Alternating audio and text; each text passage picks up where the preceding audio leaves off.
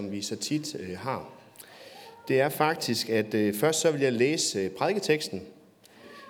Så vil, jeg, øh, så vil jeg sætte en scene, som jeg vil prøve at putte den her øh, tekst ind i, nemlig en ungdomsscene. Hvordan er det at være ung i dag? Jeg prøver at snakke med nogle unge mennesker om, hvordan oplever de øh, livet? Hvad er op og ned? Øhm, så skal vi lidt over i psykologiens verden, og alt hvad jeg siger, det er sådan at sige, når jeg kommer dertil, det er du meget velkommen til at være uenig med mig i. Så det er altså ikke sådan, at fordi jeg står på en prædikestol, så, øh, så er det sandt. Det er bare psykologi og videnskab. Og så kommer vi til sidste del, hvor vi går i gang med sådan forkyndelse. Og jeg skal også nok sige, når vi kommer dertil og introducerer det, fordi så er det sådan lidt mere, nu, nu våger jeg at stille mig sammen med Helligånden og, og forsøger efter bedste evne. Så den er skruet lidt anderledes sammen, den her prædiken i dag. Men altså lad os begynde at bede sammen for den her forkyndelse. Jesus, vi beder dig om, at du ved din hellige ånd vil give os lige præcis det, vi har brug for, for at troen på dig må blive stærk, og den må få lov til også at få et udtryk i vores liv. Amen. Dagens tekst er fra Johannes 14, 1-11, og der står der, Jesus sagde, jeres hjerter må ikke forfærdes. Tro på Gud og tro på mig. I min faders hus er der mange boliger.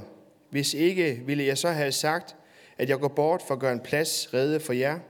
Og når jeg er gået bort og har gjort en plads redde for jer, kommer jeg igen og tager jer til mig, for at også I skal være, hvor jeg er.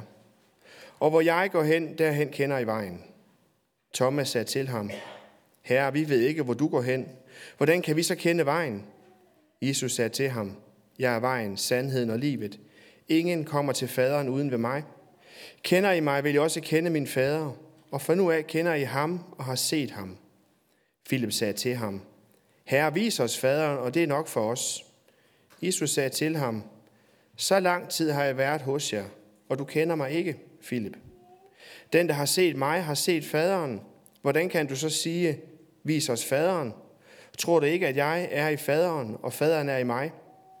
De ord, jeg siger til jer, taler ikke af mig selv, men fader, som bliver i mig, gør sine gerninger. Tro mig, jeg er i faderen, og faderen er i mig.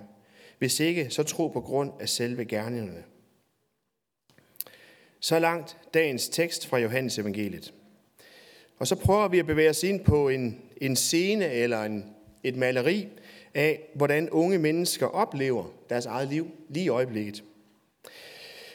Vi skal møde Samuel og Ib, to fiktive mennesker. Samuel og Ib de har haft et venskab, som går langt tilbage. De er ikke helt sikre på, hvornår det begyndte, men de er ret sikre på, at det var omkring den røde moonkar i SFO'en.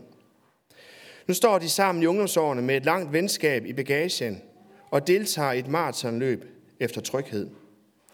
De jagter den ultimative ven, det perfekte venskab. Det er som om, der er et tomrum, der ikke lader sig fylde ud. Tryghed er en følelse, der kommer og går, og ingen ved med sikkerhed, hvordan, hvorfor eller hvornår. Ungdomslivet er som en national test i alle livets forhold. En test, der grundlæggende spørger, om du er god nok. Kan de andre lide dig? Har du den rette attitude, eller er du for sent på den? Ib, han er lige ved Samuels side. Men det er 100 følgere på mobilen også. Ofte er følgerne langt mere nærværende end den ven, der står lige ved siden af. Vi siger, det er tidens udfordring for de unge, men deres hjerte er urolige. De er forfærdet, for hvem elsker dem? Hvem elsker mig?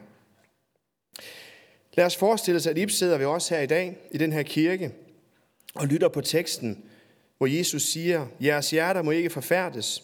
Tro på Gud og tro på mig. I min faders hus er der mange boliger. Hvis ikke, ville jeg så have sagt, at jeg er gået bort for at gøre en plads redde for jer.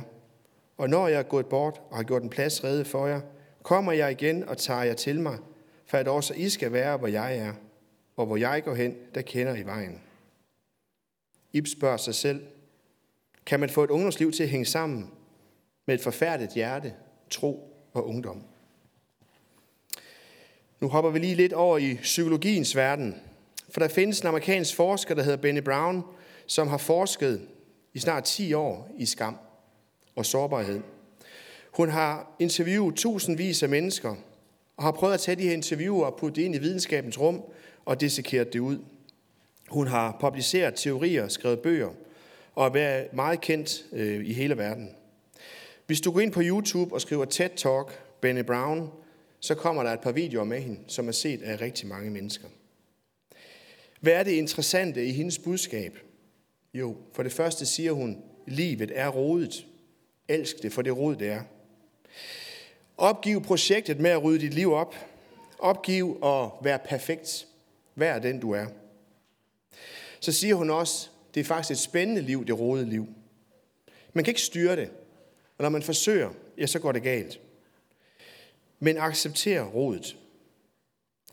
Dernæst så siger hun, alle mennesker har brug for tilknytning.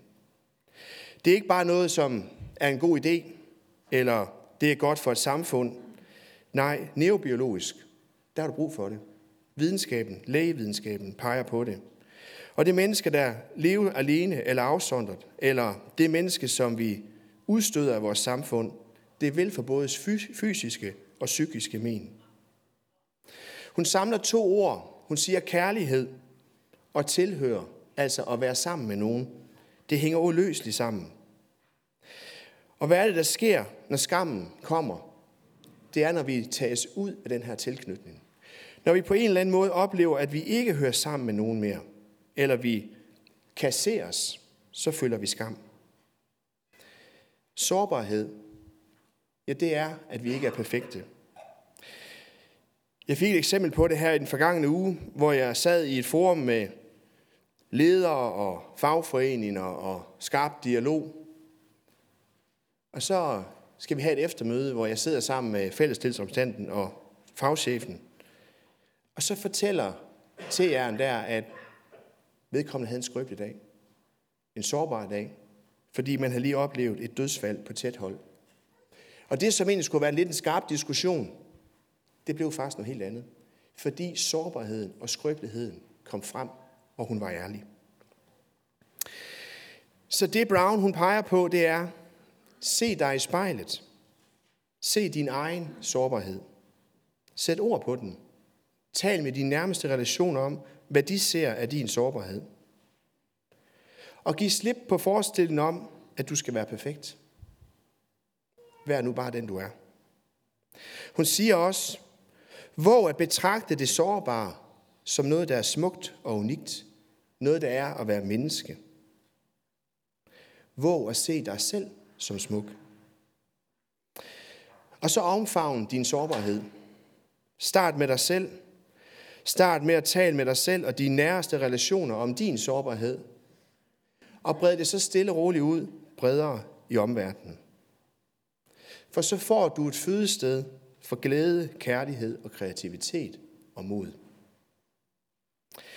Hun samler det hele i det, hun kalder at være et helhjertet menneske. Ja, i kan selv dykke ned i Bene Browns bøger og hendes undervisning. I kan tage, hvad I synes, der giver mening eller ikke giver mening. Men når vi kigger på ungdomslivet, så er der noget af det her, der giver mening. Der er simpelthen noget om det, de unge taler om, at de føler sig hele tiden til test, sårbare og skrøbelige. Og det er først, når du tør være i det, at du bliver moden og voksen. Kan vide, man kan være ung hele sit liv og aldrig få det her fagnet. Jeg synes, jeg ser det en gang imellem. Godt. Så langt en ungdomsscene, så langt psykologi. Nu våger vi os ind på en anden platform. Det er den platform, vi prædikanter nogle gange siger, så siger Herren. Hvad siger Jesus om det her? Og nu er det ikke sådan, fordi man skal tænke, at når prædikanten siger, så siger Herren, så er det fordi prædikanten har styr på det hele. Så er det mere fordi prædikanten våger at gå ind i det bibelske univers og sætte ord på, hvad Bibelen siger. Og Luther han siger det helt fantastisk og befriende. Han siger, du må prædike og lade Gud nå hjerterne. Gud må gøre det alt sammen, i og ved os, og han skal have æren for det. Det giver os prædikanter mod til at våge at sige, så siger Herren. Så hvis du sidder i dag som ung og kan genkende noget af det, jeg har sagt, så prøv at åbne dig nu for, hvad siger Bibelen til dig? Og så kan man spørge, er der noget i Bibelen, sådan der, der overhovedet er nutidig, som, som kan overhovedet rumme og fange det, som de unge sætter ord på? Ja, det er der faktisk. Der er faktisk lignelsen om den fortabte søn. Den rummer rigtig meget af det her. Lignelsen som den fortabte søn er jo en lignelse, som Jesus fortæller ud af tre. Tre lignelser, som har samme underskrift eller overskrift. Gud elsker dig. Punktum slut. Der er ikke sådan en eftersætning, hvis nu du gør sådan, eller hvis du har så mange følgere, eller hvis nu. Nej, Gud elsker dig. Punktum. Lige som den fortabte søn har en, en lidt spændende baggrund. For den fortælles nemlig ind i en kontekst, hvor man kender en ceremoni, som har knyttet rigtig meget skam på sig. Og det er en ceremoni, der hedder Kassasar-ceremonien. Det handler om, at hvis en ung jøde kommer galt af sted, og den måde, man kunne komme galt af sted dengang på, det var ved at have den formue. Fordi en formue dengang, det var ikke noget, du sådan selv optjente. Det var noget, der gik fra familie til familie. Så hvis du tog familiens formue som ung, og forvaltede den, eller formøblede den, så den var væk, jeg så I på spanden alle sammen. Så hvis du gjorde det, så kastede du skam over dig selv, du kastede skam over din familie, og du kastede skam over den landsby, du kom fra. Så hvis nogen jøde kunne finde på at gøre det, så havde man simpelthen en ceremoni, hvor man tog en krukke, fyldte det med korn og nødder og brændte det hele, og så kastede man krukken foran den her unge jøde, og så sagde man, du er skåret af, du er bortvist, du er forkastet. Du har ødelagt det hele, og vi vil aldrig nogensinde se dig igen. Så hvis en ung jøde kom til at gøre det her, så vendte han aldrig tilbage til sin landsby. Og så var han i sig selv skåret af. Så den her mekanisme, at vi skærer mennesker af, at vi fjerner dem fra fællesskabet, det er noget af det, psykologien taler om. Og det er faktisk noget af det, de unge sætter ord på, at de hele tiden er bange for, om de er på et knivsæg at være med eller være ude. Lignelsen om den fortabte søn, den handler om to unge mænd, som gør to forskellige ting.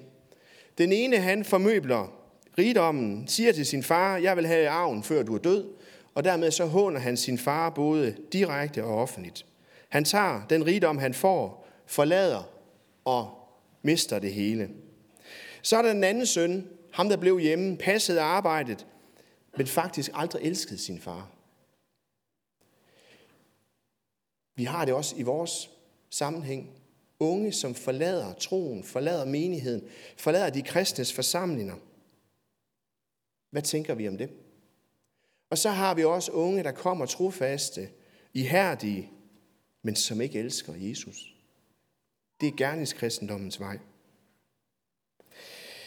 Uanset om du er den ene eller den anden ung, eller voksen, ja, så er der et problem her. Det er, at du elsker ikke Kristus. Du elsker ikke Jesus. Du elsker ikke din far. Hvad gør Gud ved sådan noget? Han sender noget vigtigt til os. Udfordringer. Lidelse. Det gør han for at kalde på os. Det gør han for at hjælpe os hjem igen. Fordi vores hovmod har nogle gange brug for et stærkt tale, og det er, at vi mister alt det, vi selv tror på. Så det gør sønnen ud i verden. Han ender med at spise sammen med svinene. Og han ligger en snedig plan og tænker, hvis jeg nu går hjem og siger, at jeg vil tjene ved min far, ligesom den anden bror gør, så kan jeg faktisk redde skinnet. Men det er ikke en plan, der hedder, at jeg vil begynde at elske min far. Så sker der noget overraskende i den her lignelse. Der sker med det, at faren står og spejder. Han står hele tiden og spejder ud i horisonten efter sin søn, han har mistet. Og da han ser ham, så begynder han at løbe. Og det er meget unormalt i den kontekst, vi er i, at en patriark løber. Og man faktisk dermed kan se hans, øh, hans ankler eller hans skinneben. Men det gør han. Og han ydmyger sig selv, for det er det, kærlighed gør. Kærligheden har det med at åbne sig og være noget, der kan rammes, noget, der kan ødelægges. Og det er lige præcis det, Gud han gør. Så sidder du og er ung og tænker, hvem elsker mig? Hvem, hvem er på min side? Så prøv at høre lignelsen her, at det er Gud. Han står og spejder efter dig. Og når han ser dig, så er ikke hans første, det er ikke sådan, hvorfor har du gjort sådan? Hvorfor sørgede du ikke for? Eller, jeg havde jo sagt det til dig. Nej, det er, at han kommer med sin kappe, og så omslutter han dig. Og nu skal Jakob lige give os et billede. Vi skal lige prøve at læse, hvad der står der i Lukas. Så brød han op og kom til sin far. Mens han endnu var langt borte, så hans far ham, og han fik medynk med ham og løb hen og faldt ham om halsen og kyssede ham. Sønnen sagde til ham, Far, jeg har syndet mod himlen og mod dig. Jeg fortjener ikke længere at kaldes din søn. Men faderen sagde til sine tjenere, Skynd jer komme med den fineste festdragt og giv ham den på. Sæt en ring på hans hånd og giv ham sko på fødderne. Og kom med fedekallen, slag den og lad os spise og feste. For min søn her var død, men er blevet levende. Igen, han var fortabt, men er blevet fundet. Så gav de sig til at feste. Hvad vil det sige at tro? Prøv at kigge på billedet. Sønnen er nøgen. Han har ikke noget. Han er fuld af skam. Han har svigtet. Det er synligt for enhver. Og hvis han kommer hjem til landsbyen, så vil de forkaste ham. Skære ham af. Men hvad gør faren? Han skåner ham. Han lader kappen komme omkring ham. Han siger, det er min søn. Se, det er tro.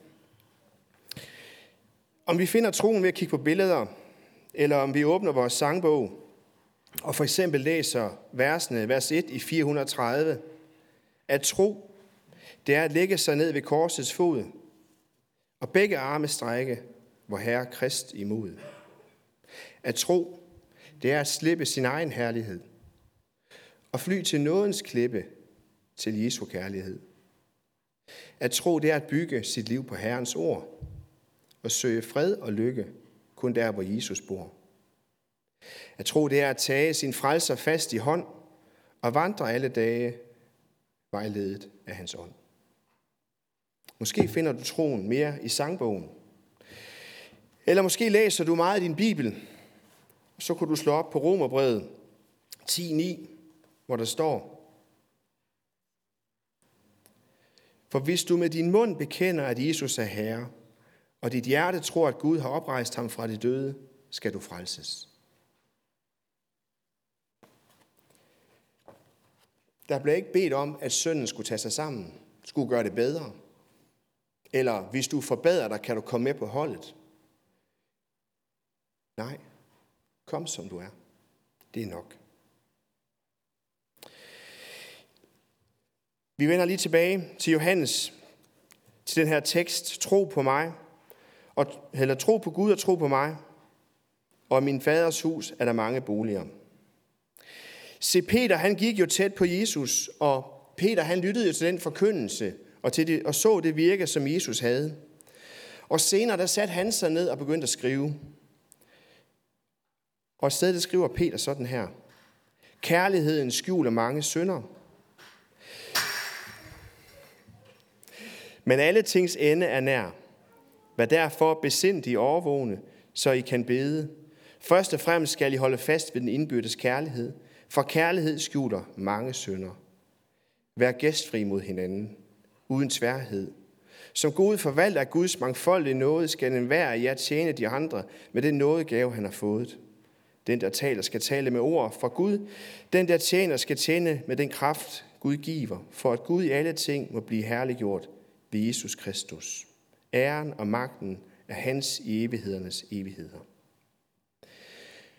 Både Jesus og Peter peger på noget vigtigt for troen. De peger på enden. Evighedernes evigheder. At himlen kommer igen. Der er et derfor. Hvorfor skal jeg tro? Hvorfor skal jeg handle som en kristen? Hvorfor skal jeg våge pelsen hen på gymnasiet og bekende min tro? Hvorfor skal jeg på, i lærepladsen i skurt sammen med de andre håndværkere holde op med at bande og være kristen?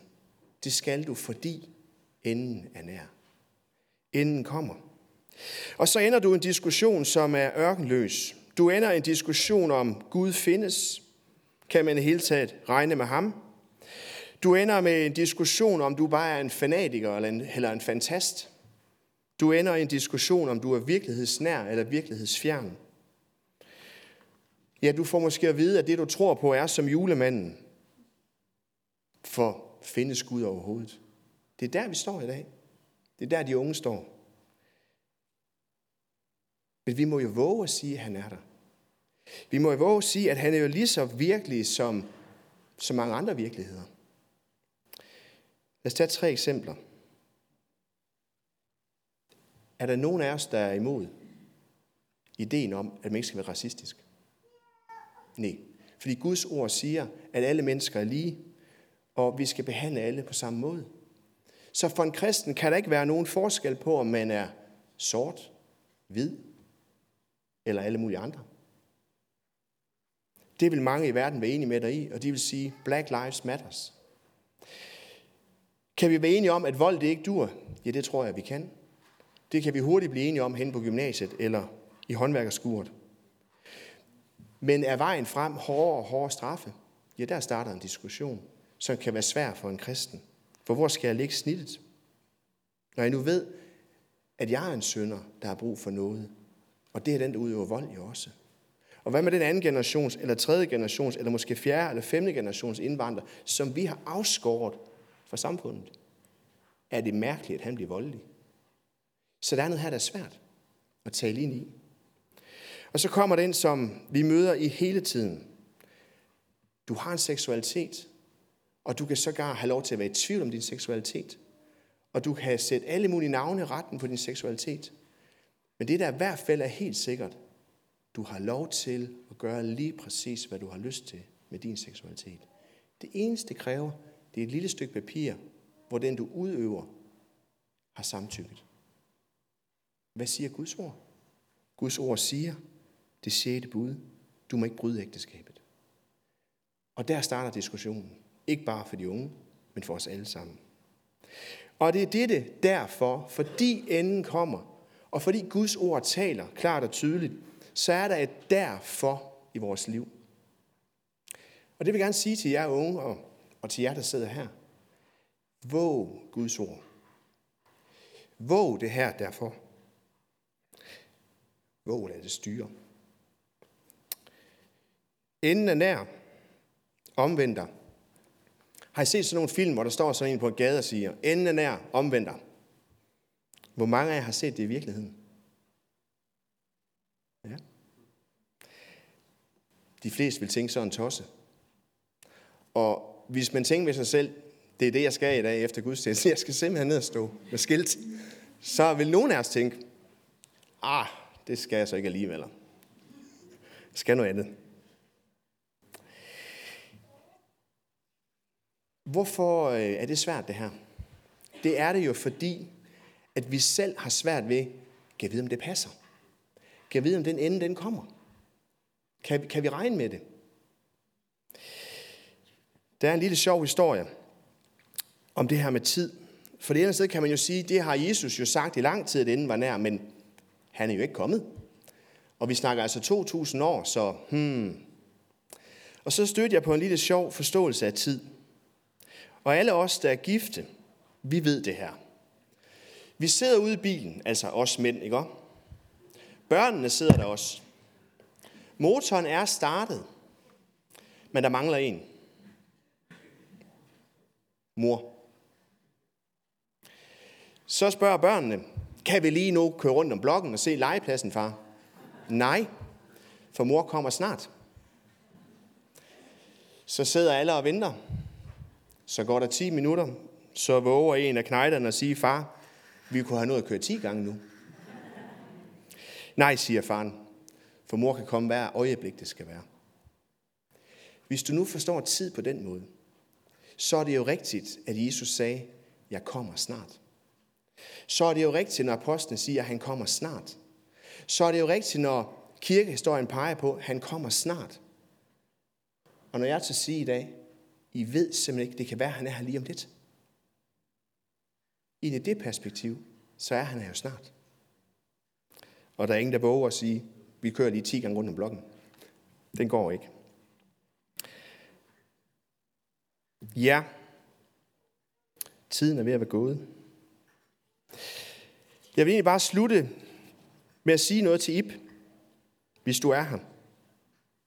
Kære Ib, Det kristne liv, det er som at køre racerløb med en code driver. Du suser derud af, og det går hurtigere, end du nogle gange selv kan være med til. Men farten, ungdomslivet er berusende og samtidig skræmmende. Hvis du kører racerløb og har en code driver, så vil du opdage, at du får kun én besked ad gangen. Drej til højre. Fuld gas. Drej til venstre. Hvorfor? Det er vigtigt for en racerkører ikke at få 10 beskeder på én gang. For det kan man simpelthen ikke huske, så stærkt går det. Når du sidder i din bil som ung, så lad Jesus være din co-driver. Han kender det hele. Han har været med siden skabelsen af den her jord. Han har selv vandret på den her jord. Ja, han har sågar gjort det ypperste og frelse en hel menneskehed. Han ved, hvornår vi skal til højre. Han ved, hvornår der skal fart på, hvornår der skal bremses op. Han ved, hvornår du skal dreje til venstre. venstre. Og han ved, hvornår du er i mål. Han kender den optimale kørerute. Våg at lade ham være din co-driver. Og så ved jeg ikke, om du har set racerløb eller rally. Men, men prøv at gå ind på YouTube og skrive crash. Så sker der noget sjovt. Så ser du biler, der vælter til højre og venstre. Men hvordan er det med co-driver? Står de ud af bilen, når de kører galt? Nej, de trimler med. Og det gør Jesus også.